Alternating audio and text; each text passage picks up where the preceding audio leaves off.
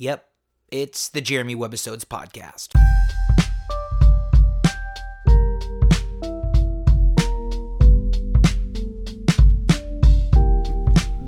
Here we go.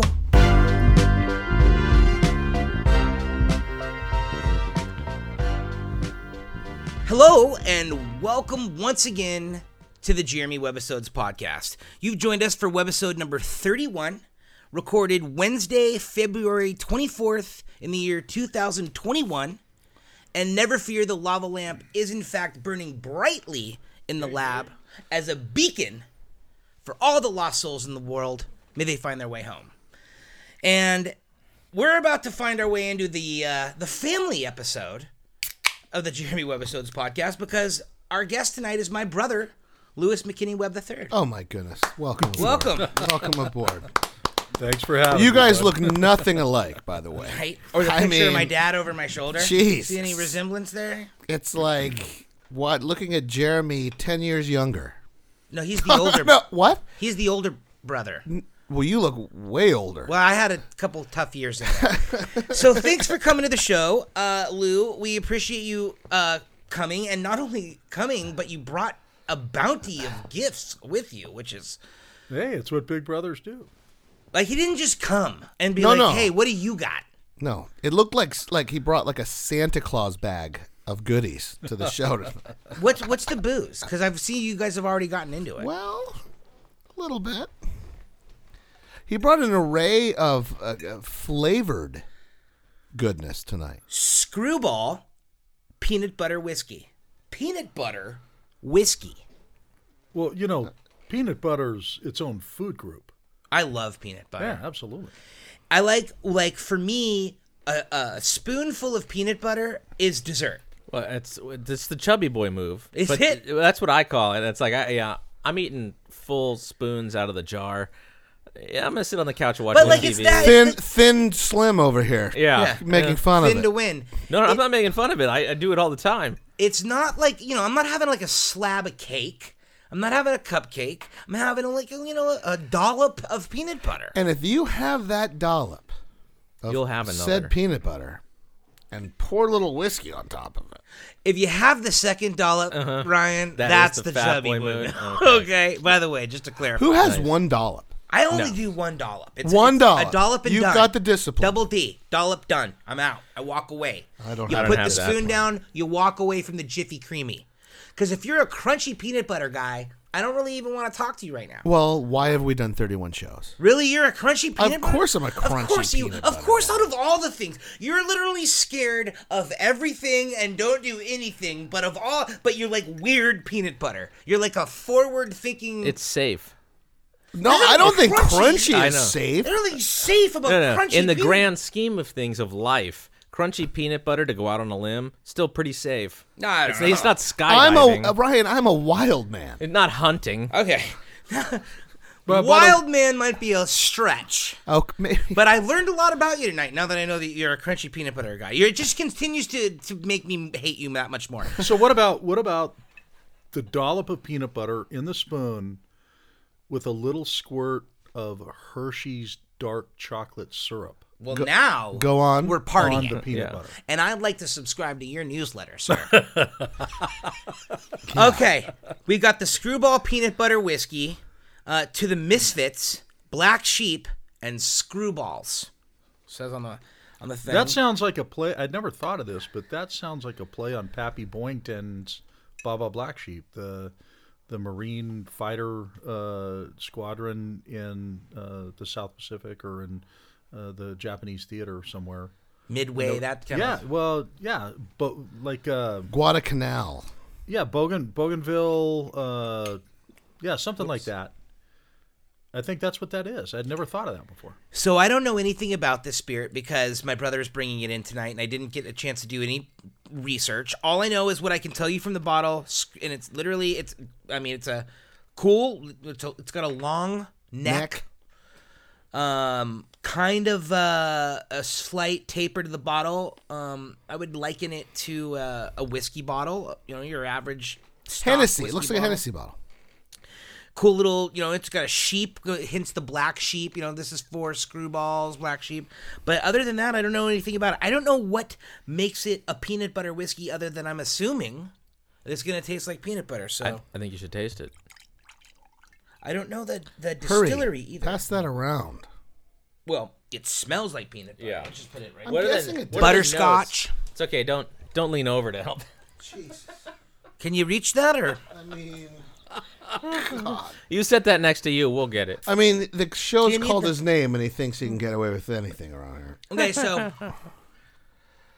there it is. It's smooth. Okay, let me go back before we start drinking it. I want us to nose it really well. Mm-hmm. Because I'm noticing some things that I want to see if you guys notice. I know exactly what it smells like. It smells like me having a picnic with a peanut butter sandwich and poured bourbon all over it. I want you to try to smell through the peanut butter note. Yeah. I want you to try to smell the spirit, the originating spirit that they infused with the flavor. Can you smell the alcohol at all? Yeah. Try to pick out some grainy notes. Try to figure out what perhaps it was made from. What are some of the notes you're getting there? I think it's a smaller, darker grain. How about any metallic notes? Sulfuric notes, metallic notes? Are you getting any of that? Little sulfur, right? Yep. It's smooth. It's such easy drinking. I will tell you, this is dangerously easy drinking. It is what we call in the industry a blended whiskey. Yeah. Okay, so in the under the heading of blended whiskey, it kind of opens up a lot of doors for you. You can add flavoring. Yeah. You can add color. You can add sugar. And another thing that you can add is it's got some sugar.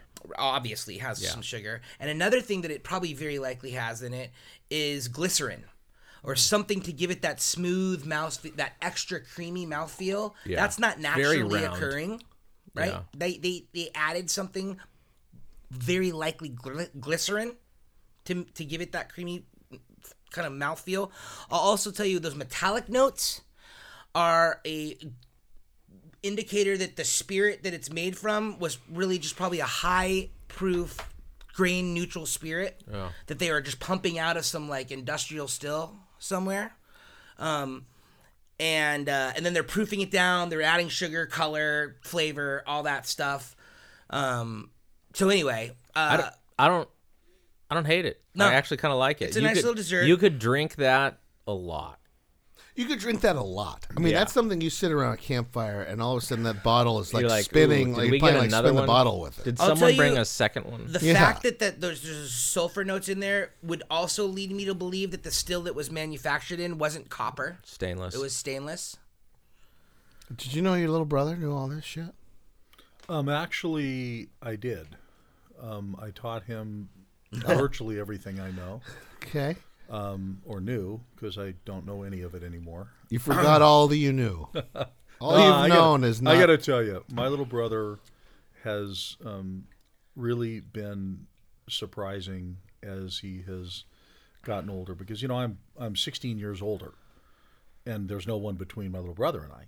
We have a 3-year older sister and a 16-year younger brother is what I have. That's a very, very good point. When I was born, my brother was 16 years old. So that was an interesting moment when Mom and Dad broke that little bit of news to my sister. Yeah, they had a big night. And it was like, that was interesting, you know. But anyway, yeah, Jeremy has really, really been surprising to me in some of the things that he has mastered in his life. He has always been a brilliant writer of poetry and song lyrics and that kind of stuff, and then later in life really got into the culinary stuff, which is something I'm very much into. I've always loved to cook.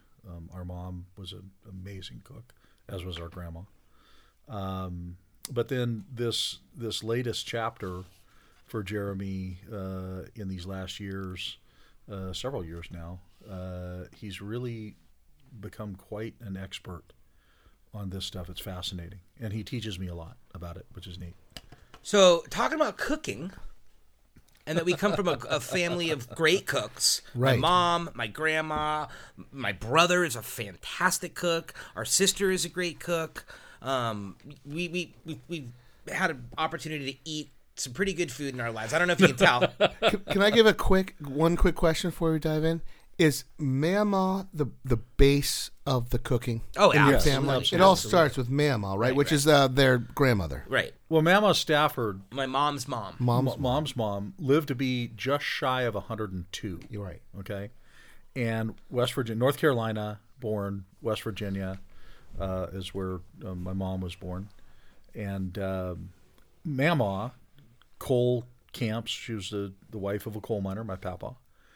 And Mama could take a shoe, half a potato, some grass from out back, and a shingle from the roof, and some salt and pepper, and make an unbelievable dinner.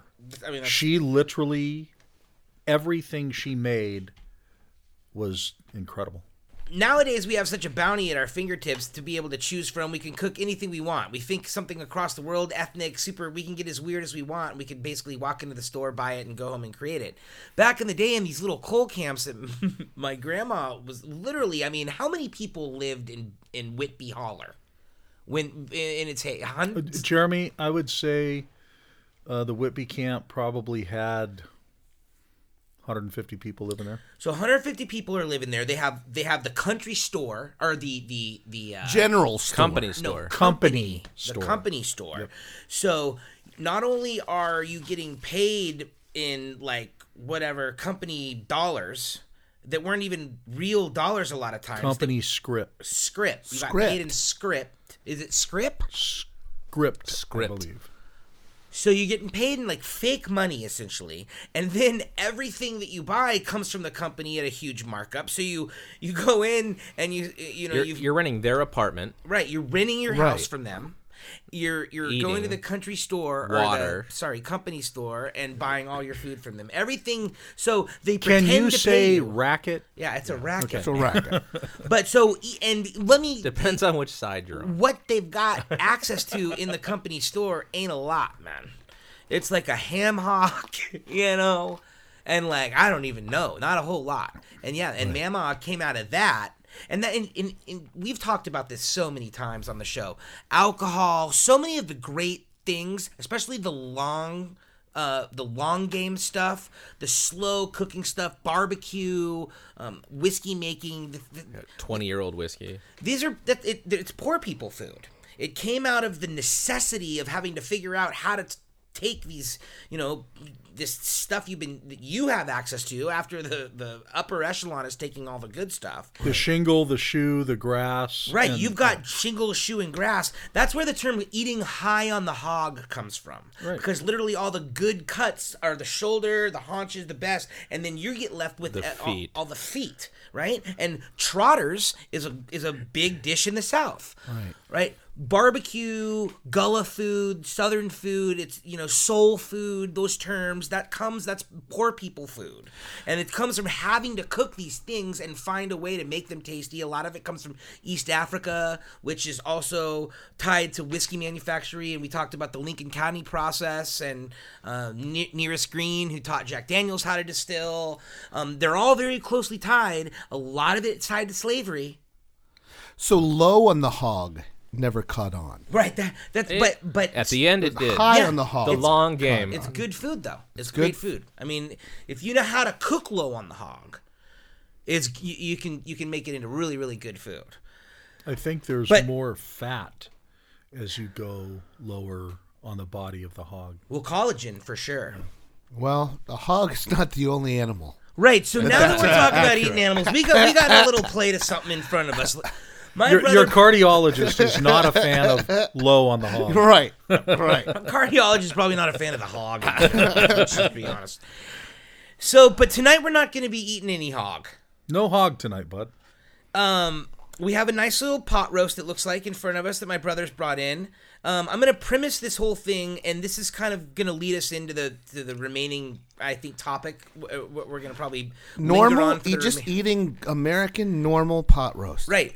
What I want to talk about is my brother is an avid hunter, and we're going to talk about that more tonight. He's involved in he just doesn't only hunt as a recreational kind of pastime, but he's involved in clubs and the Safari Club, conservation, and advocacy, education, right? All of that. So on a much grander scale, I want to get to all that, but before we get to that. In his hunting exploits, he has brought us this game that he has slain with his own hands, and he'd like to share it with us. What are we eating tonight? Can you say moose? I can say it. Is that what we're? I'm not eating mouse, dude. I'm not eating mouse. No, what's meese. How about meese? No, what's the plural of moose? Is it meese? Is it my? It's mice. Mice. So we're eating mice? That's what I said. I'm not eating mouse. What is the plural of moosin? I think it's moose. Is it moosin? Micin. Oh, it's oxen. So it's moose. Oxycontin. No, oxycontin is... no, that's not it. We've decided not to talk about that. Mice. Is it mice? Interesting. The plural of moose is Vicodin. Is moose. The plural of moose is moose? Just like the plural of deer is deer. You're right. I saw 100 deer. I didn't see 100 deers. It's like pant, which has always really bothered me. I like to say, hey, that's a nice pant. In fact, I noticed your pant was really nice tonight, Ryan. Oh, thank you. But I never understood why people say pair of pants. You know, it's not a pair of pants. No, it's not even a pair of pants. It's, you say those are nice pants. Those aren't nice pants. It's not like he's wearing a bunch of pants. Yeah, I have one pair. Of pants. Oh, wow, that's weird. It's an. I'm used to saying one pair, but it's not a pair. I have one pant. Hey, that's a very nice pant. No one says that. No one says you have a very nice pair of pant on. No, you don't say a pair of pants. It's not a pair. That's the phrase. No, I like your pair of pants. It's the wrong. My point is, it's the wrong phrase. I like your. So you say your. I like your pant. It's like, why do you say pair of underwear? You're only wearing one underwear. We're not going to move from pant to panties and the underwear. Right. No. Panties. It's about panties. I don't know. Let's come back up on the back up. Panties are plural, but they're also one thing. I'm just saying, pair of pants. Panties, it implies several pair of panties. Yeah. E's. Pant, yeah. Female. That's a nice female panty. Pant. No, if you go into Victoria's Secrets and you really want to talk to someone that like knows what they're talking about, and you talk to them, I'm like, I'm looking for a nice panty. And they're like, oh, this is something that we've, this is... Here's something new. I bet you say panty 1 out of 50 versus panties. If you say panty, it's creepy. I'm looking for some panties. My wife is. I'm looking for a nice pair of panties. No. That's creepy. I'm not looking for a nice pair of panty. If you're going, no, it's not a pair. I would like a panty. Then who invented that? Have I been wrong all this time? Yes. I'm looking for a pant. E. No, I'm looking for a new pant. Nice pant. I'm looking for a nice pant. Yeah, I'm looking for a nice panty for my wife. Panty. Why? Unless you want multiple pairs. Okay, so wait a minute. What if she's wearing jeans or a pant? She's wearing a nice jean. She has a panty. It's not a pair of panties. It's not a pair of jeans. Right. It's only one jean. But it's a pair of panties. I don't know. I don't think it is. I think it's a panty. Is she carrying an extra? She's wearing a nice silk panty. But what if she's wearing a pant and panty? Well, then you can wear a pant and panty. Lou brings up an interesting point. What if you are wearing a pant and panty as a thing? Well, I mean, then you're obviously like... outside, because if you're at school in just a panty or at work, then you done fucked up. If you're wearing just a panty at work, you've definitely done fucked up. That's not the move. Well, I don't think you wear. Do you wear a panty with pants? But we're gonna see your panty line. See, it's not a panties line. Mm-mm. It's not a panty. See, because that guy knew what the fuck he was talking about. Yeah. He saw one line. This guy had no idea what he was talking about. We need to backtrack to the early 1900s to see what Englishman blew it. And he called them bloomers. Bloomers. The guy that blew it called them bloomers. Yeah, it's a nice bloomer. That's a nice pant. That's not a pair. You know what? I think you've turned me.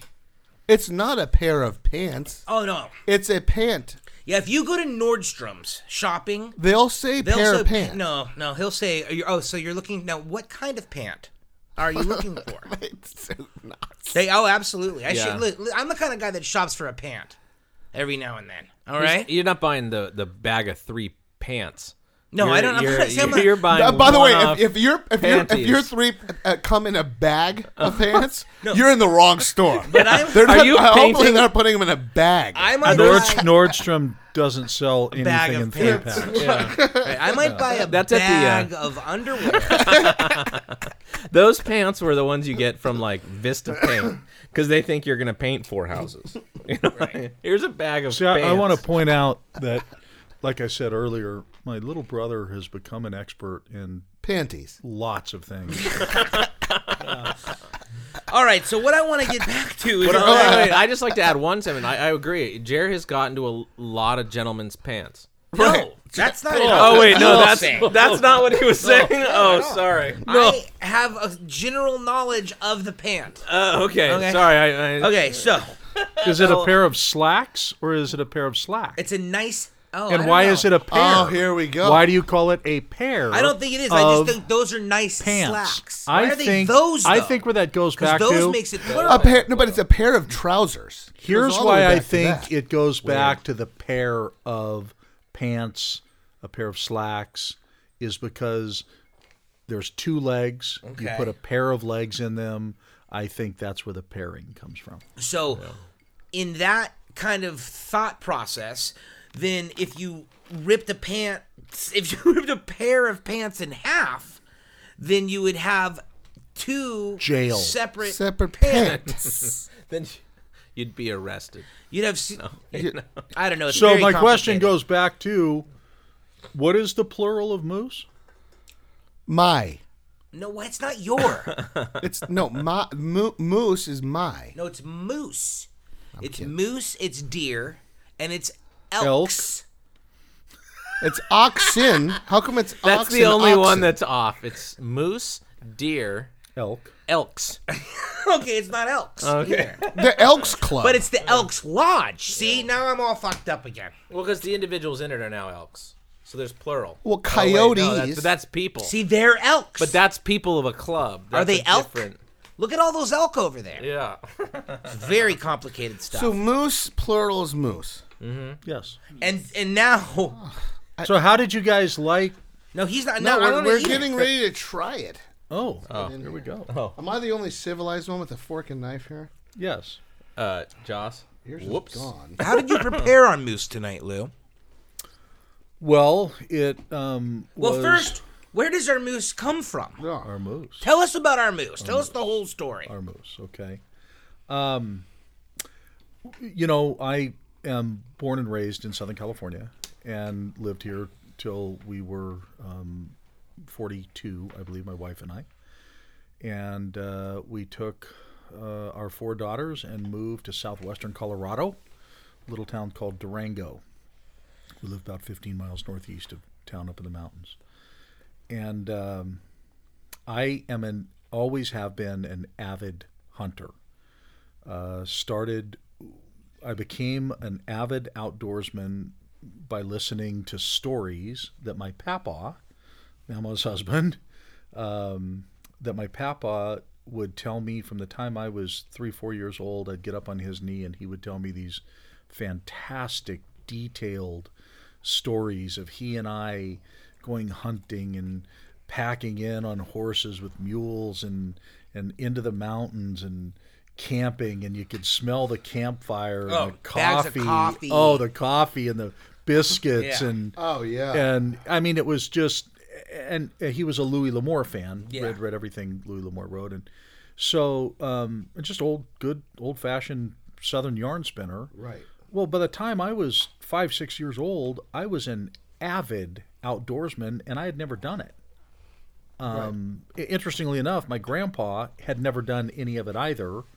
But he told these stories. So, you know, when I was like maybe 6, I got a slingshot and wrist rocket and started trying to you know, hunt. All based off those stories. All based on the fact of the grandpa. Yeah. Inspired him. That's amazing. So anyway, I just started hunting, and Dad was willing to take me hunting a little bit when I was younger. Got me a little 410 Savage 410 single shot shotgun. What'd you start with? Did you? What was your first kill? Birds, deer. Well, I got I used to hunt doves. Yeah. Because they tasted really good, and with my slingshot in the backyard and around the neighborhood. Those are wild doves, like we see all over Southern California. Yeah, and they were someone's pet dove. I don't. You know, I was going somewhere with that. I don't think most of our listeners, because you see doves. Oh, yeah. All over the place in Orange County, right? You know, it's not served on the dinner table a lot. Like, who prepared it for you? Where you thought, like, this is really tasty. Was it Mama and Papa too? Well, it was Mom. Yeah. I will tell you that the Chinese will tell you that anything that moves of its own accord is edible. So, absolutely. Are you edible? Well, obviously, I mean, you got a lot of meat on the hook. Look at that marbling. That's the funniest thing you've ever said. If we're stuck at sea and we draw straws, who do you think everyone's going to be eyeing? Let's just put it that way. That's pretty funny. God. Yeah. But anyway, so does Jeremy have a Toro portion of his belly? Yes, he does. No, seriously. But anyway, so I just became a hunter, even growing up in Southern California.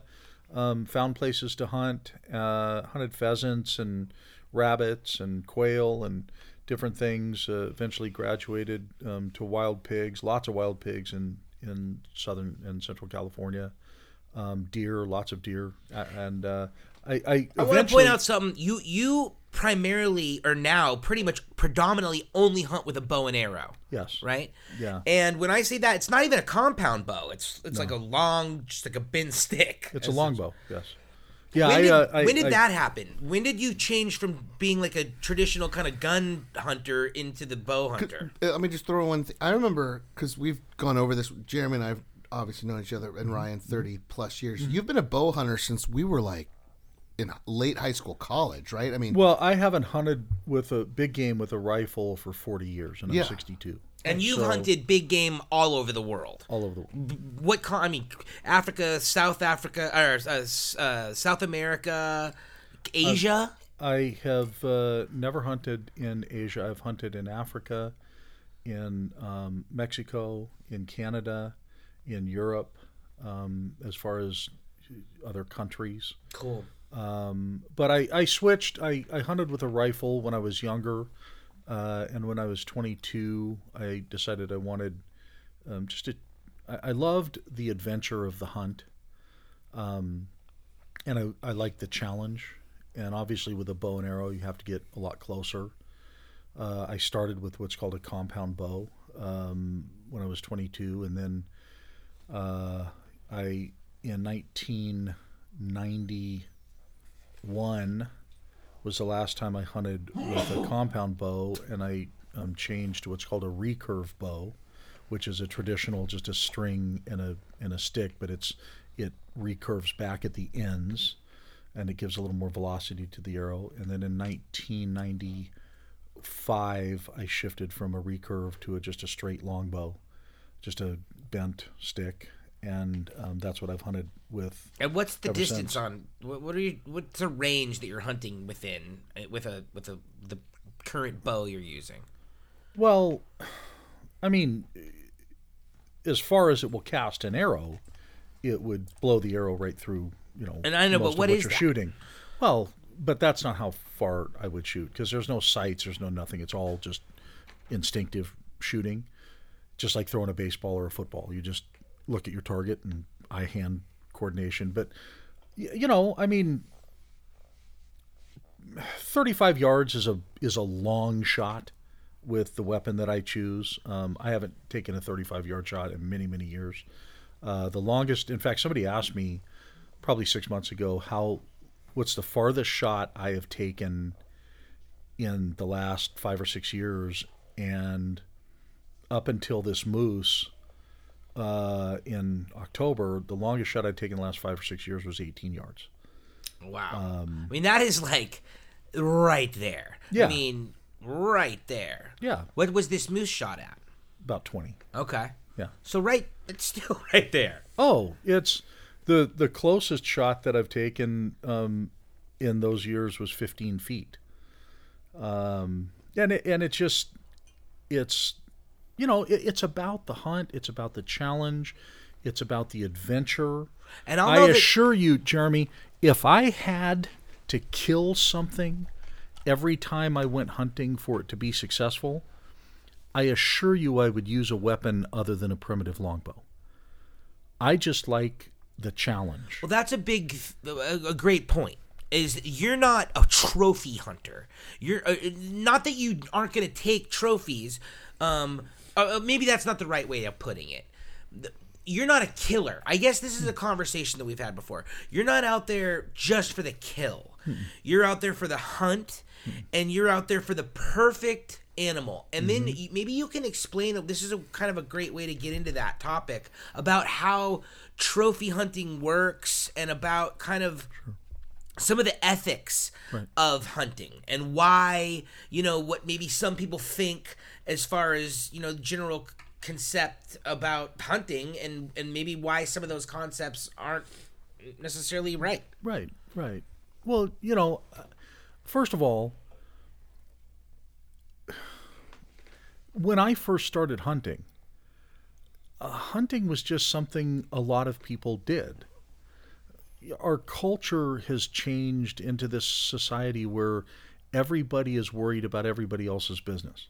Everybody is, I don't like that, so I don't want you to do it. I don't think that that's a cool thing, so no one should be able to do that. And it's just the world's changed. As far as I'm concerned, first of all, I am designed, whether you believe in, intelligent design of a human being or you believe in, Darwin's, theory of evolution, my eyes are in the front of my head, and I have canines, and that is how predators are designed. Prey animals typically have their eyes in the sides of their head, and they don't have canines. So if you open your mouth and look in a mirror, you'll see the canines that you have. So we are, as human beings, we are designed to be omnivores, right? Which is to eat meat protein, vegetable protein and carbohydrates. We're designed to eat it all. Now, if you choose not to eat meat, bravo. That's awesome. Good for you. If you feel good because of that, fantastic. I like to eat meat. And my hunting provides freezers full of high quality, low fat, high protein, steroid-free, hormone-free, organic. Yeah, right. The original free-range meat is in my freezer. Right. So that's one part of hunting. Look, does something die when you hunt? Yes. If you're successful in your hunt and you harvest an animal, that animal dies. So that's a good point. You eat. Yes. If you don't go kill something that you're not going to eat. Your sister-in-law in 2007 for Valentine's Day dinner had the most awesome mountain lion Oscar that anybody's ever eaten. I had some mountain lion on a pizza, a mountain lion sausage. People have no idea how really good mountain lion. When I say that, I not out in the middle of nowhere. My brother prepared it for me. Oh, you didn't put it on a stick? No, I wasn't somewhere in the middle of nowhere. Is that Papa John's? It wasn't Papa John's, no. Right. But I was at my brother's, and he likes to inform you afterwards.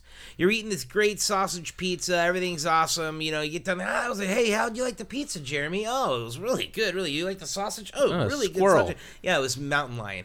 So is that the first time you've ever eaten mountain lion, Jeremy? Oh, yeah. Yes, it was. I've never ever heard of someone eating a mountain lion. Promise. Oh my goodness. I swear. It's fantastic. It's light colored, very low fat, very mild flavored, really, really good meat. And so fantastic. Now let's talk about. Well, I wanted to go to something, that you were talking about earlier, and that is, I eat what I harvest, and something dies. What I really, really dislike is the people that want to get in my face and say, "Oh my gosh, I can't believe, you murder Bambi, or you're a killer, or you're this or that or the other," while wearing their leather shoes with their leather belt, carrying their leather purse, and the car they drove in had leather seats, and their couch is leather. And what, do you think that steer is out running around eating daisies with just a piece of its hide missing? Right. Come on. I mean, that is... Yeah, that is exactly. But that's hypocritical. I can't stand hypocrites. The other thing is, look, so you're a vegetarian. That tomato was alive until somebody picked it for your salad. So don't just let people do what they want to do, and you do what you want to do. Wow. Somebody said one time that if you could hear a tomato scream while it was dying of breath, dehydration. Yeah, dying of dehydration in your refrigerator. Yeah. You would never eat another tomato. As you were ripping a carrot out of the ground to let it get all limp and where no one's going to eat it in your refrigerator, if it had a voice, you probably wouldn't do it. Right. But it doesn't, so that's okay. Yeah, exactly. But right. But you brought up trophy hunting a minute ago. That's what I was going to ask. Yeah. About that, so the person that's going to say, not even just trophy hunting, but hunting in general, the person that's going to say, "I can't believe you killed a mountain lion," that's got to be illegal, first of all. Absolutely. How did you do that? Not. Right? Or I can't believe you killed this deer with the, how does that work? Jeremy, the mountain lion, for example, exceedingly well managed and controlled by the departments of Game and Fish around the country. In fact, in Colorado, every morning before you go lion hunting, you have purchased that permit to hunt mountain lion. You have to call in to a specific number to check to see if the season is still open, because once a certain number, a quota has been reached of the number of mountain lions to be taken for that year, the season's over. Period. Whether you still have a tag that you bought and paid for or not, it's that well controlled. The mountain lion population is fantastic. In fact, in California, there's way too many mountain lions right now because there was a moratorium on lion hunting, 60 years ago or something that went into effect. But so that's one thing. People have to understand that hunting in the United States is really, really well managed, science-based management of how many of each individual type of or species of animal can live a healthy herd level or whatever in a given amount of land, for the amount of bedding area, feed available, water, cover, and the interaction with the other species. It is so well managed that they know scientifically how many of each of those animals need to be harvested every year to maintain those healthy herds. And that's how it's done. It's not like you just go out and shoot 13 deer and 16 elk and 4 mountain lions. No. There's a lot of science behind it. Lots of science. Which leads to my next question. How can you consider yourself both a hunter and a conservationist? How does that work? Wow, that is an outstanding question. Jeremy, if you don't harvest a certain number of most species of animals, then they overpopulate for the area that they have to maintain health. What happens is I'll give an example. On the Kaibab Plateau in Arizona, back in I want to say the 40s maybe, a big mule deer population. And anti-hunters rallied and really threw up a stink and eventually got hunting on the Kaibab Plateau banned. So the mule deer population, and I don't have the specific statistics, but the mule deer population, say there were 20,000 mule deer. Over the course of like the next 25 years or something, that population grew to like 140,000. And don't hold me to these specific numbers, but grew to some insane number because there were the numbers of predators were no longer there because predators can't live in the same proximity to man that prey animals can. It's like why there's no more grizzlies in California is not just hunting. They can't live in proximity to human beings. Their nervous system won't allow that. Anyway, so then all of a sudden come two insane winters in a row on the Kaibab. Like 125,000 mule deer died of starvation and disease on the Kaibab Plateau in those 2 years because there was too many of them for the feed and for the forage and the water and the everything to support them. And that's so conservation, that's where the science comes in, where you know approximately how many of each species exist in this area. You know how many, what the approximate birth rate is. You know what the approximate old age death rate is. Yeah, and most animals in the wild don't die of old age. Well, that's a great point.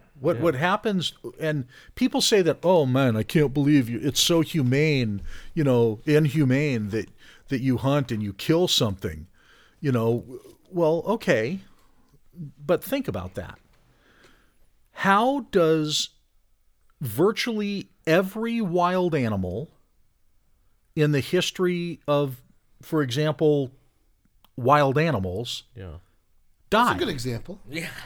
How do they die? Well, how they die is their teeth wear down and they as they get older and they can no longer feed themselves appropriately. And they die of starvation, fairly long and slow death, starving to death. Right. Or they get diseased, long and slow, or they get caught by another wild animal and torn apart and generally begin to be eaten before they're even dead. Right. As soon as any one of those starts in, they're slower. They have less. They have less energy, and that just makes them easier prey for anything that's on them. So none of them die of old age. They do. They get, you know what? They're the king. They're the king out there for a while, and then you know what? They slow down a little bit, just like we do. The new king comes up, and then sometimes they have a good time, and then all of a sudden you've stubbed your toe. And I use stub the toe as a very light thing. You know, their teeth wear down. Their hips. God, this hurt. Reminds me of Ryan and living in Corona Del Mar. I know, my back. You had a couple years of peeking out, and then. But no, it just makes sense. The dying of old age is generally or oftentimes a function of teeth. Yeah, and I can't think of a worse way to go. So let me ask you a question. If you could choose today, so as a hunter with a bullet or an arrow, in my case, that generally kills in seconds. Yeah, I mean, I'll take it. Most of the time, far less than a minute. Okay, So if you could choose right now, and you could buy insurance that would say, when your day comes, would you prefer to die of cancer? Or of starvation, or of a twisted bowel and sepsis, or whatever, or would you prefer to die of a coronary occlusion that you grab your chest and you fall over and you're dead? Yeah. Which would you choose? I'll take the arrow. Exactly. So don't tell me that hunting is inhumane compared to nature. Is sepsis second though? Nobody wants sepsis. No. Just kidding. Here's the way I look at it. You're going to die of chronic halitosis. The only person to ever die of halitosis. Yeah, you mentioned the teeth thing. That got me really nervous. So I always look at it as thing. Granted, I'm not a hunter. I have nothing against it. I'm just not a hunter. I love guns and I shoot. You're a gatherer. No. I love gatherings, parties. Gatherings. No. But to me, if I look at really any topic, but let's call it, I mean, it could be an animal, it could be grass, it could be whatever. You have 20,000 deer. Those 20,000 deer get romantic every now and then. They're going to make 40,000, 60,000, 100,000 deer until they can't eat enough to have the energy to reproduce. Right. And then they're going to start dying off until that all grows back, or, you know, and they have enough food to then, you know what, the population's going to dip for a little bit, and then it's going to come back. And because they're all of a sudden, we're going to have a great year, sunshine all day, and they have so much to eat, and then we're going to have a couple of cold years where there's not enough for that population. It's just this nice little balance. But we have conservationists that come in and go, you know what, if we look at what the available food is, if we look at the available, and this could be people, as far as I'm concerned, it could also be, you know, oil and cars, and there's going to be a point where you can go, you know what, if we keep it at this level, and I guarantee, and I granted, again, not a hunter, never looked at a conservationist, I'm going to guarantee that they're not trying to keep it even. They're doing a slow increase, slow to a reasonable point, probably steps, where you go, you know what, we can maintain this population. They have an even amount of people trying to hunt them. They got a nice amount of grass. We're going to keep it, but we're not going to just do these big swings. Let's keep a nice even grow. We're not too, because I can tell you, the best environmentalists, when they have 14 deer on their back porch every day eating their shrubs, probably going to be against deer pretty soon. Well, here's the thing. Nature always finds a way to find balance. Middle right? ground. In everything. Yeah. And the way it does it with animals are with apex predators. Yeah. And guess who is the number one apex predator on the whole planet? Joss. Us. Not Joss. Oh, though. Not Joss. He's probably in the low teens. Well, let me ask you another question about... But you take the number one apex predator out of it. Yeah. You're right. It's not that... Then you throw the whole balance off. Yeah. Of nature. Yeah. You asked the question about hunting and conservation. Hunting is conservation when it's well managed, which is going to take me into another quick topic after this. But I want to ask a very simple question. Who would want more deer and elk and sheep and moose and antelope and yada, yada, yada in the woods and in the mountains and in the prairie than hunters? Who would want the herds to be more healthy than hunters would? It's a very good point. So that's the deal. Now, I want to go into something that a lot of people make the mistake of thinking that they're the same thing. Hunting, ethical, managed, licensed, permitted hunting, and poaching. Yeah. Those are two hugely different things. You know what hunting is. Yeah. Managed, licensed, permitted, legal, ethical hunting. Well managed. Exactly. Poaching is the illegal harvesting of game species, okay? Like elephants. Like elephants rhinos. For their tusks, rhinos for their horns, yada, yada, yada, leopards for their skins. And these poachers are absolutely and completely unethical, and they're doing this for profit, right? Yeah. Well, and that, you know, and yet people think, just real quick, yeah. People think they put the two of them together, because what you see in the propaganda is you see somebody out there poaching, and you see these dead elephants laying there and rotting with their tusks ripped out and these things, and they call that hunting and say, we got to stop hunting. No, you have to stop poaching. Now let me fill you in on a little secret. The most money, the most resources for anti-poaching teams in Africa are provided by the dollars supplied by legal sport hunters. We pay for the anti-poaching. Now, you want lions to go away in Africa? stop allowing legal hunting of African lions. They are, if you live in sub-Saharan Africa and you've got to go visit your girlfriend in the village 3 miles away and you've got to walk over there, ride your bike, and you got to come back at midnight on that same path, you're scared to death of lions and leopards and these apex predators. So here's what happens. Everybody over there in sub-Saharan Africa knows someone, a family member, a friend of a friend, who just disappeared. Right.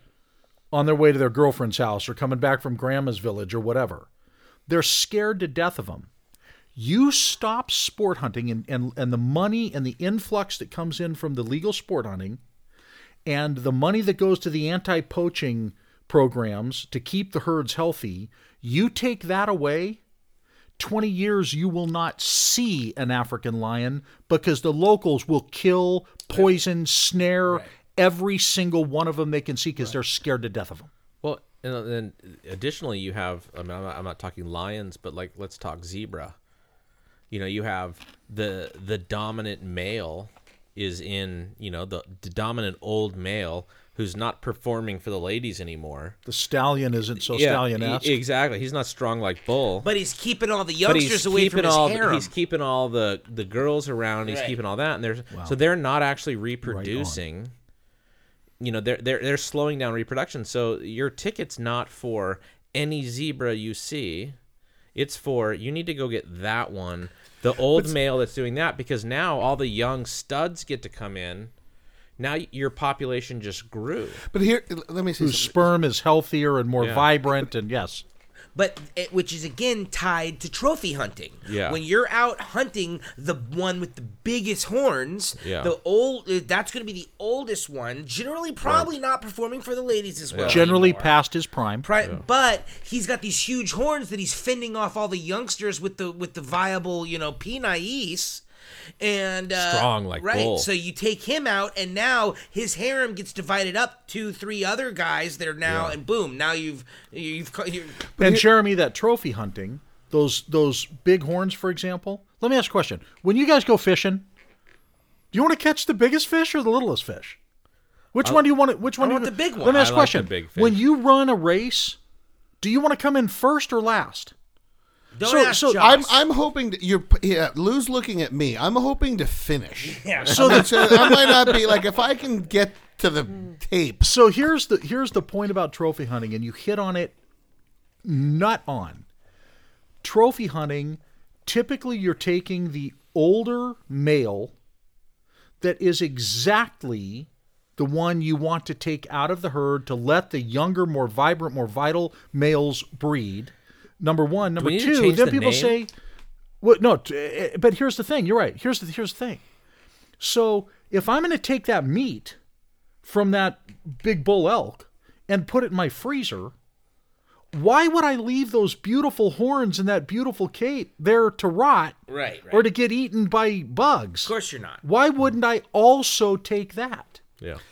There's a lot of people that say, the other way to be devil's advocate. I mean, they wouldn't be out there doing it in the first place, so they're not they wouldn't be there for the meat and just leave the horns. But if you're an elk that old, or is the meat even that good still? You know, there's a lot of conjecture about that. I have shot, and I'm just playing devil's advocate here because I've shot spike bull elk and I've shot giant big royal bull elk. I don't taste a difference in the meat. Now, I will tell you, occasionally, you get an animal that the meat just doesn't taste as good. And to me, it's never been an issue of age. It's what they eat. Sometimes it could be what they eat. It could be that you don't know that maybe they were a little sick or something and you didn't know it. I don't know what it is, but for me, I have never necessarily noticed that the age has anything to do with to the taste. Now, some people say it does, and there are lots of people that are just what we call meat hunters. And they go out and all they do, Jeremy, exactly, like when you go to West Virginia every year to go whitetail hunting, you're shooting a deer to pot it. The first deer you see, you're going to put on the ground and to pot. And I specifically am hunting during antlerless season. There you go. I'm going for doe. There you go. So lots of people are meat hunters only. But to say that someone that hunts for the big ones, two things. The big ones didn't get that way by being stupid. Yeah. So they're actually... You're not the first person that's tracked them. Right. So they're harder to take, making a greater challenge. And if you don't get them, oh, well, you had a great challenge. Right. You know, it's like playing a chess game. And you don't always checkmate the other guy. The fact that their meat doesn't taste as good doesn't detract from the fact that what you're doing is still breaking up the herd and allowing the younger elk or deer or whatever to get in there and get their piece. And I've never noticed, personally, I've never noticed a difference in the taste of the meat based on age. All right, so I'm here. I have to play the devil's advocate tonight. It's a horrible role to play in this. Play. No. I will kick you in the nuts later. Do you ever hunt animals that you can't harvest? One, and then other friends will ask me, "How do you feel about you can't harvest? What does that even mean? Can you hunt? Like, can you eat a zebra?" Yeah, we already answered that question. No. That's a great question. Okay, zebra. Oh, let me tell you what. Oh, yeah, tell you what. That is a great question, Josh. I mean, I am so glad you asked that question because when I hunt in a different country, right. Okay, I cannot by law bring the meat home. So now everybody goes, know that? Right, yeah, oh my gosh, so you just waste it. No. When, for example, in Africa, and I've got some videos that would blow you away, when we bring the meat from our harvests in Africa into the villages and distribute that protein to those villagers, I'm going to describe in Zambia in 2007. I had taken a huge Cape buffalo, which with a bow and arrow is, I think, at 20 yards. I think Cape buffalo are probably the most dangerous animal on the planet. Now, hippos actually kill more people every year, but I think Cape buffalo are more dangerous to hunt, especially with a bow and arrow. But I had taken this great Cape buffalo, and then we brought the meat into a village to distribute that meat. And these sub-Saharan African villagers make what we would call impoverished here in America look like kings. You talk about poor. I'm going to get emotional because, and I'll show you this video. These villagers come running out of their huts and their little houses to get this meat. Two things in particular. There were these three little boys, and they were probably, 8 to 10 kind of. And they were showing me their fighting stances. It's going to sound kind of weird, but they were performing for me to show me that they deserved their chunk of this buffalo. Maybe they didn't have a father, maybe? Now think, Jeremy, I don't know. Family, now think about that. Now, then this old woman, she looked like she was 300. She was probably 50 or 60, I don't know. 35. Yeah. She's wearing this old sundress, barefoot, and she came out and she literally stood in front of me and sang and danced for me to thank me because she didn't have a man and she still got her chunk of that buffalo. She still got that meat protein that they don't get much of. But she didn't have someone out there hunting for her. She didn't have a provider. Right. So when we hunt overseas or out of the country and we can't bring the meat home, I don't care whether it's in Spain, whether it's in Mexico, whether it's in Africa, wherever it is, the meat is absolutely used probably more appreciatively by the people that get it than by us. I have a freezer full of wild game that my family loves. And after this moose, everybody's freezer's full. But we could also go to the grocery store and pick out a filet or a New York or a rump roast. That you know nothing about. Yeah. They can't. Right. So that meat protein that gets provided for those people in those countries, those rural people, because you're generally hunting. You're not hunting in a city. No. It's not like you go to Spain and hunt in Madrid. I like to hunt on the corner of 3rd and Broadway. Yeah. Well, and I don't. These are rural people. Having hunted with my brother in Africa, spending 30 days in the bush in Botswana with him, we would hunt, and every single night for dinner, what we ate was what we had hunted for that day. Yeah. And I will tell you, back to the zebra question, the day we killed zebra, the following week, we all were eating zebra biltong, which is beef jerky. And the village that basically followed us around ate every last drop of the zebra. Oh, my goodness. Absolutely. No, you know, that's, and Jeremy, that is so true. And that, by the way, that was 1991, and that was the last year I hunted with a compound bow. And we were eating, when I tell you, I mean, we ate it. I ate springbuck butthole. No. I gotta tell this story. At night. Sorry, what? At night. Butthole? After we would come in from hunting, we would sit around the campfire. And, you know, this, I'm mostly a do-it-yourself hunter. We call it DIY, do-it-yourself. In America, like when I went moose hunting, I was by myself. Now, when you're 62, kill 1,000-pound moose by yourself. It beat my ass up between my shoulder blades. And I shot him at 5 o'clock in the evening. I got his whole left side off and packed up to a logging road up the mountain from me by a little after midnight. Dude. 4.5 miles back to camp. I slept for about 18 seconds. Back up, came out. It was a cold night. Got him turned over, took the other half off. So there's a lot of effort. There's a whole part of this that people don't understand. Big buzzwords in our country, in this, or buzzwords, important things in our country in this day and age, fitness and healthy eating. If you want to do something that does both of those, go hunting. You take your own meat. Yeah, take your own protein. It's not right there. And it's not just you shoot it and somebody else takes care of it. You do. And you put it on your back and you pack it out. When you go hunting, the fun stops as soon as you pull the trigger. As soon as you pull the trigger or release that arrow, the next fun you have is at the dinner table. Right. But it's then the other part of it is the physical aspect of climbing those mountains and hunting all day and little sleep and going for day on end on a hunting trip is you have to be fit.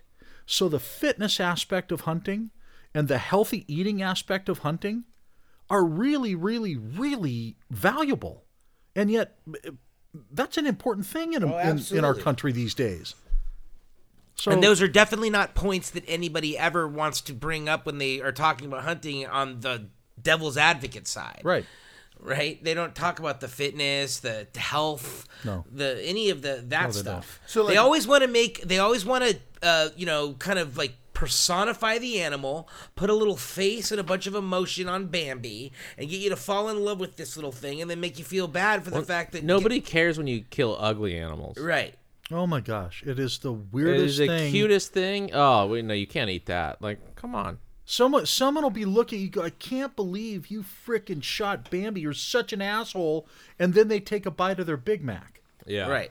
So what you're telling me, Anti, is you're okay with someone else doing your killing for you. Well, not only that, but meat does not start in a blue plastic thing in the meat section of Albertsons. Right. That's not where it starts. And commercial meat didn't have a happy life. It wasn't out there wandering the forest, hearing birds, like prancing through the dappled sunbeams. That's a good question. It's slightly off topic, but can you go to a restaurant and have like a steak, or is that like, because you know how natural the meat you're killing is and how organic and how healthy it is. Yes. Can you still do that? And absolutely. Absolutely. I'm 62 years old, and I have eaten things. Everything. That you can't even imagine, and I'm still alive, so... Wait, back to the Springbok butthole story. Okay, yes. Yeah, so here's the deal, and it was actually Gemsbok. Okay, sorry. Okay, so we're sitting around... Gemsbok? Gemsbok? I couldn't... It's actually Gemsbok. Yeah. In America, we call them oryx. Okay. So anyway, orifice? It was orifice. At night, we would come in after the hunt, and this was an outfitted hunt, okay? And we had what's called in America you would call them guides. I don't use guides in America generally, but in other countries they're mandated if you're a non-resident. So in Africa they're called PHs or professional hunters. Here we would call them a guide. So we had guides. And we had this, Jägermeister. So anyway, so at night we would come in from the hunt, and instead of having to make your own top ramen on your little jet boil or something, you know, somebody's actually making food for you. Even though we were camped, I mean, we were in a camp. Yeah, we were camped. In tents in the middle of nowhere. I mean, this was Jurassic Park, right? We literally drank the water out of the Jow River, straight out of the river in Africa. Did you have enough toilet paper? There was no issue. The water was absolutely clean as could be. So anyway, so we're sitting around at night. Poop. We're sitting. Hey, there's moose poop in the other water, right? So we're sitting around the campfire one night and having a cocktail, and they bring out a skillet, a cast iron skillet with what I thought was calamari in it. Okay. And so you got a little toothpick and got a thing, and I'm take a calamari, and he passed around to Jeremy and my dad and blah, blah, blah. And I'm chewing this calamari, and I'm thinking, this calamari is pretty chewy.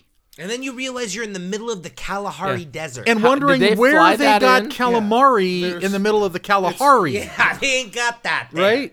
Yeah. Kulo. Yeah. No, exactly. So then I'm looking at Jeremy, and Jeremy's chewing on this thing. I've been chewing on mine for about a minute. No, and I stuck my tongue through it, and it grabbed it. The sphincter. Jeez. The sphincter shut down on his tongue. So... I turned around and I said to Jeff Rand, I said, what is this? And he said, it's Gemsbok colon. And I said, at that point, I began to want to get it out of my mouth. And I said, what? This is, sorry, say that this again. I said, we're eating Gemsbok asshole right now? Oh my God. I can only imagine he said it in a South African accent. I did. Oh, no, that's Gemsbok colon. Yeah. Hey, bro. I will never forget that. It sounds so much better than butthole. Gamey. Oh, there's not enough Lowry's seasoned pepper to put on that thing, dude. Wow, did he just say Lowry's seasoned pepper? Fatty. Yeah. Fatty and chewy and rubbery. Delicious. Exactly like a butthole. As you would imagine an asshole would taste. Oh, yeah. It was all the worst parts of asshole. Yeah, you were. It was none of the supermodel-y. No. None of that. No, that's your first double pen. Yeah, it was weird. Anyway. Did you swallow it? Oh, yeah, we ate it. You ate it. One. I did not. Yeah, you always have one. I did not go back myself for the second. Oh, I gotta tell you a funny story about that trip. No dip? No dip. No sauce? They didn't have no sauce. Garlic aioli. No sauce. So we're eating dinner and one night, and we're under this like thatched roof and this... And we're in the middle of nowhere on the Jow River in the Okavango Delta. Just tell our listeners where that is. It's in Botswana. Okay. And so there's been a leopard that has been raiding the kitchen, for lack of a better term. And the kitchen is just a little place on the other side of a little bunch of sticks that they put up. Right. And that's what they call the kitchen. And so this leopard's been raiding the kitchen. So we've been there, I don't know, 4 or 5 nights. And so I have to go to the bathroom after dinner. And so I get up and I walk out. And the bathroom is like an outhouse, you know, maybe 50 yards out into the camp area. From the tent. Right. We like to say 5 hippo lengths. Yeah, there you go. There you go. And so I walk out, and because it was light, there were lanterns in the eating area, and it was just Jeremy and my dad and I. And then my guide and Jeremy and Dad's guide, Cecil, great guy. And that was all it was there. I mean, it wasn't like this was a big, commercial deal.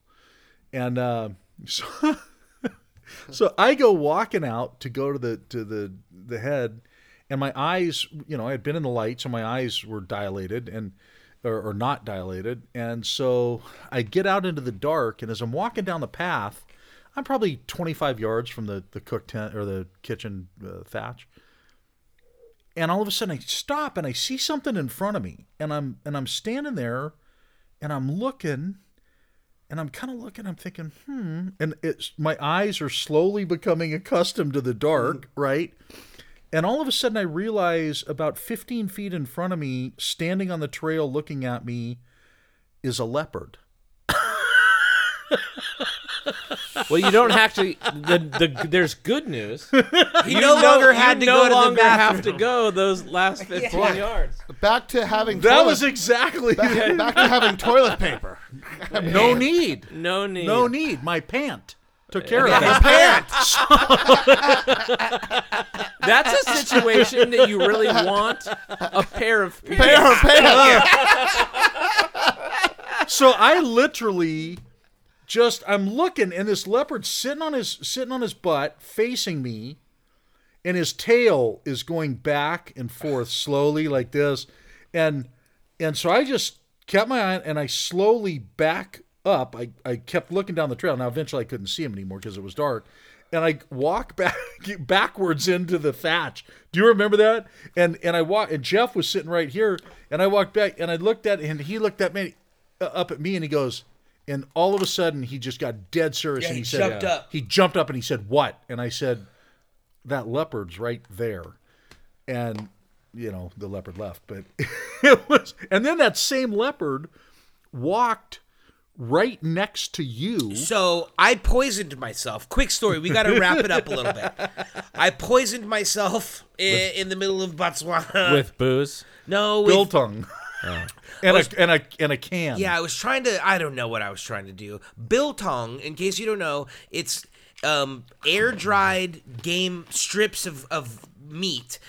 So when you kill something, they strip it out and they'll just hang it to air dry. And it's a very, very rudimentary form of like beef jerky, right?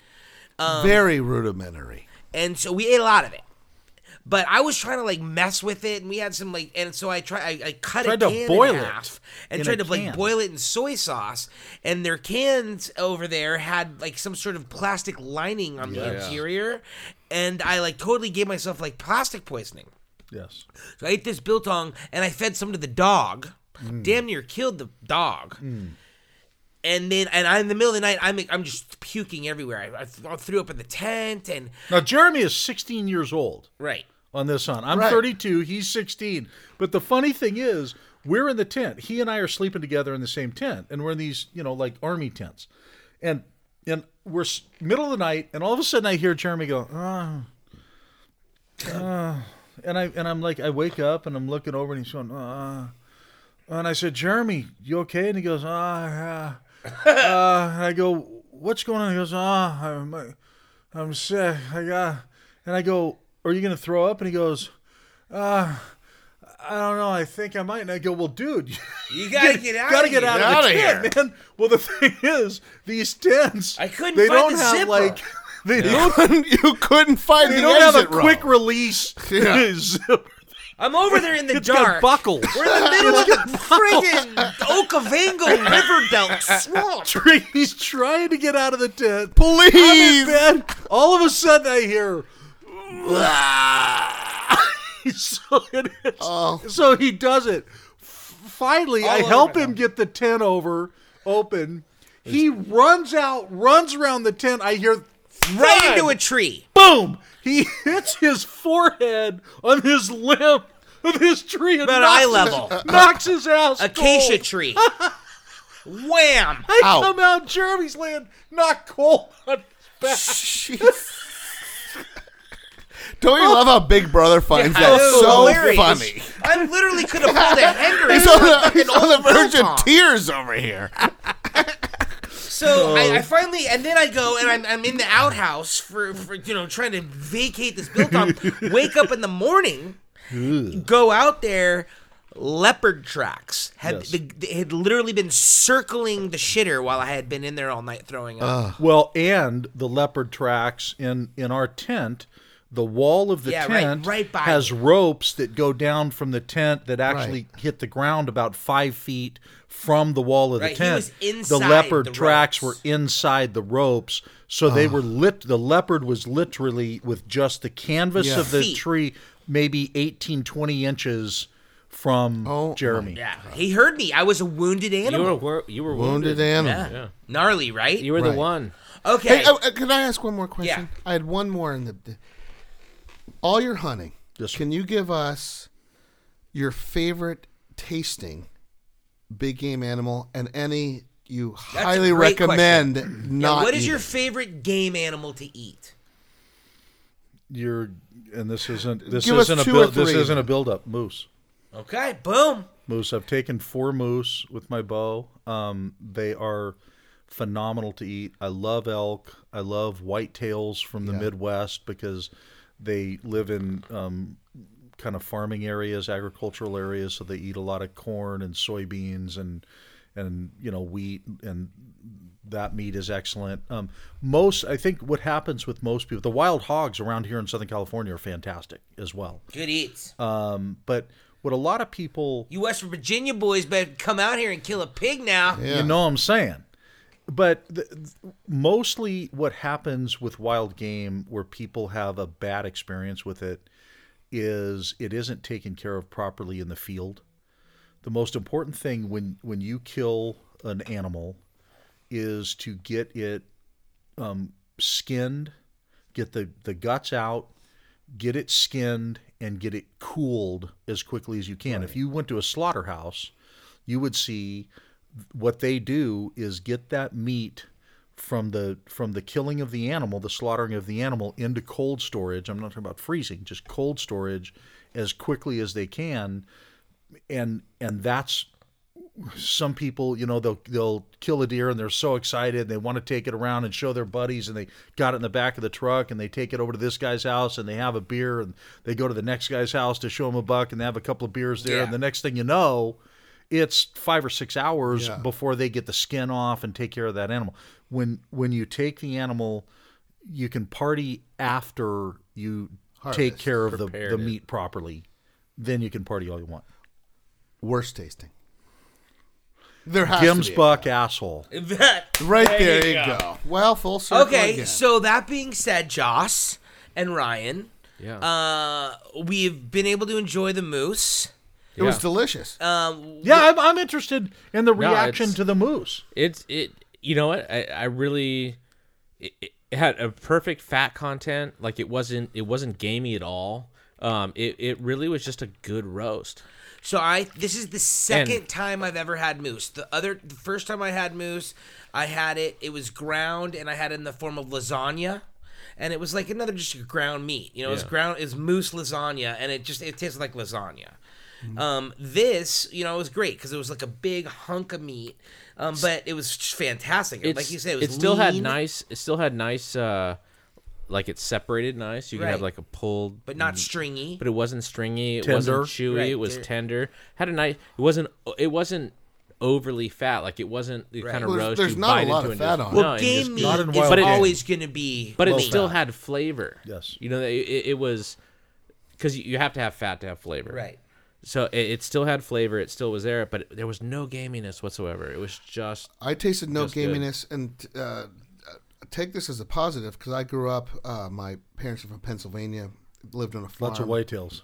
Whitetails. It tastes has a little liver graininess to it. I love liver. I grew up eating liver and onions. I think it's a little grainy in a good way. No gaminess, and it's full of flavor. Yes, absolutely. Right? Absolutely. It's not scary. Giant, it's not a scary meat to eat. And the compliments to the chef. you, Lou. The sauce, the roast it was in was delicious too. So what I did, you had asked me earlier how I prepared it. Yeah. I took it was a round roast. What part of the moose is that? It's the haunch through the round around the leg, around the thigh area.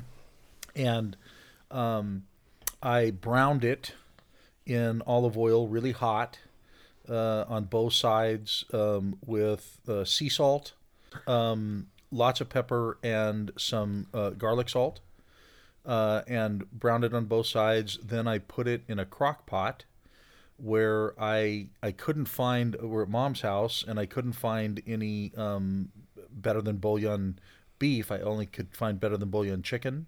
So I used a little chicken better than bouillon as a base with some hot water to put it in, maybe a half an inch in the bottom of the crock pot. And then I put some cream of mushroom soup and some cream of celery soup in there, also mixed with water to give it a little more volume of liquid.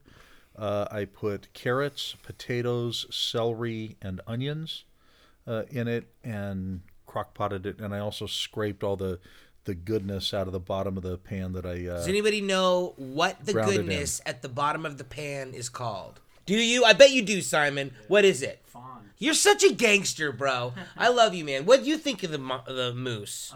It tasted really good. It reminded me a lot of bison. Okay. There you go. That would make sense. It's very lean, and it just tastes like a normal red meat, but it had, I don't know, something else. Did you throw bay? In the... I did not. Okay. I did not. I was getting like a hint of bay. I did not. It was good. Very good. Well, here's an interesting thing to help people with wild game. Fawned was the answer, the way. I mean, you got it right. Yeah. If you want to know what wild game ungulates, deer, moose, elk, what's caribou, an ungulate? It's a animal that chews cud. Okay. What's cud? Which we had. No, we've already had that conversation last week. No, an animal that chews cud is a ruminant animal. A ruminant. Okay, so an ungulate. You're right, Jeremy. An ungulate. I think an ungulate is a deer. Okay, maybe a horny deer family. Animal. Okay, I think I might be wrong. Looking it up. Yeah, look it up. Hey Siri, what's an ungulate? Can I? Ungulates are members of a diverse clade of primarily large mammals with hooves. Hooved animals. Okay. And ungulate and ruminants chew cud. Right. Okay. So anyway, which is why I would really want to make that point earlier, very quickly, because we did talk about ruminant animals. Yeah. I wanted to bring that point back around again. The reason that deer's teeth are worn out is because they are also a ruminant animal. They spend their entire life chewing and re-chewing, so they wear their teeth down. Exactly, and so all of a sudden, their teeth are all worn down. They can no longer ruminate. And then they die this slow, painful death. Or they catch one of my brother's arrows and we eat it and it's a pot roast. No, or... the mountain lion. They no longer have the amount of protein they need to run. Right. And the natural selection is going to happen. Right. Yeah. So the point that I want to make here is if you want to know what wild game tastes like, not exactly, but to get a feel for it, if you go in and you have a steak, say a ribeye, a beautiful ribeye that is finished with corn. It's corn-fed the way most of the meat that we grew up with is. If you take that compared to a grass-fed steer that only ate grass, was not finished on corn, there's a very different flavor to those two meats. The meat of an ungulate and ruminant, that a wild game, is much more akin to grass-fed meat that we would eat than it is to corn-finished commercial. Right, meat. And which tastes a lot like what it was supposed to taste like and would have tasted like back in the day, because, let's be very clear, cows were never meant to eat corn. No. They would never encounter corn in their natural environment or ever have cause to eat corn. Exactly right.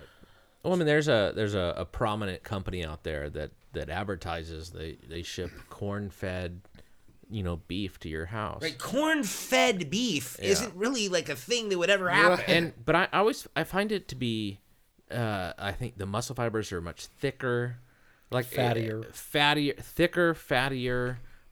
not necessarily chewier, but all the fibers are a little bit bigger. To me, it just doesn't taste as good. No, it's not. It's unnatural. Yeah, but it's a huge company. I mean, it's a huge company. I know who you're talking about. I know everybody knows who I'm talking about. It's named after a city in a state. Yeah, that's there. You go. But it's not a city. I know. Yeah. No, it's named. But the thing is, you know what? It's good. I'll eat it. I have someone who sends it to me every Christmas. Fresno cattle. No. Yeah. And you know what? It's good, but it's not my favorite. And it's the only thing I can attribute it to is it's only, and I find the same thing with other ones I've had, is corn fed, all corn fed. It's like, to me, that just doesn't do it. Mutual. I feel mutually. I am mutual with you. Hey, so, can I tell you something? Thank you for letting me sit in on this. This has been fantastic. This is really, I really appreciate the opportunity not only to hang out with my little brother, who I love to death, but Ryan, Josh, I haven't seen you guys in a while, and it's good. And getting to meet Simon as well. Thank you. Well, thank you, and thanks for bringing in the moose. I mean, that was awesome. Absolutely delicious, by the way. It's not just like bringing something in to try. Right. I was like really, another really one of our big fans does. You know, it's funny because Coach brought up the thing. I was talking to Coach Baseball. You've been hitting home runs. He said, lately. He's like, it's funny you guys keep going back to the thick water. Yeah. He's like, I thought the yogurt soda was the one that you guys really. You could have forgot about the yogurt soda. Yeah, we did. Yeah, my brain blocked it out. The yogurt soda blocked it out. I think I had like PTSD from the yogurt soda. I spent about $300 in therapy. Yeah, wow. That was... All right. Well, that's going to do it. Thanks a lot for joining us. We really appreciate it. And we look forward to seeing you right here next week on the Jeremy Webbisodes podcast.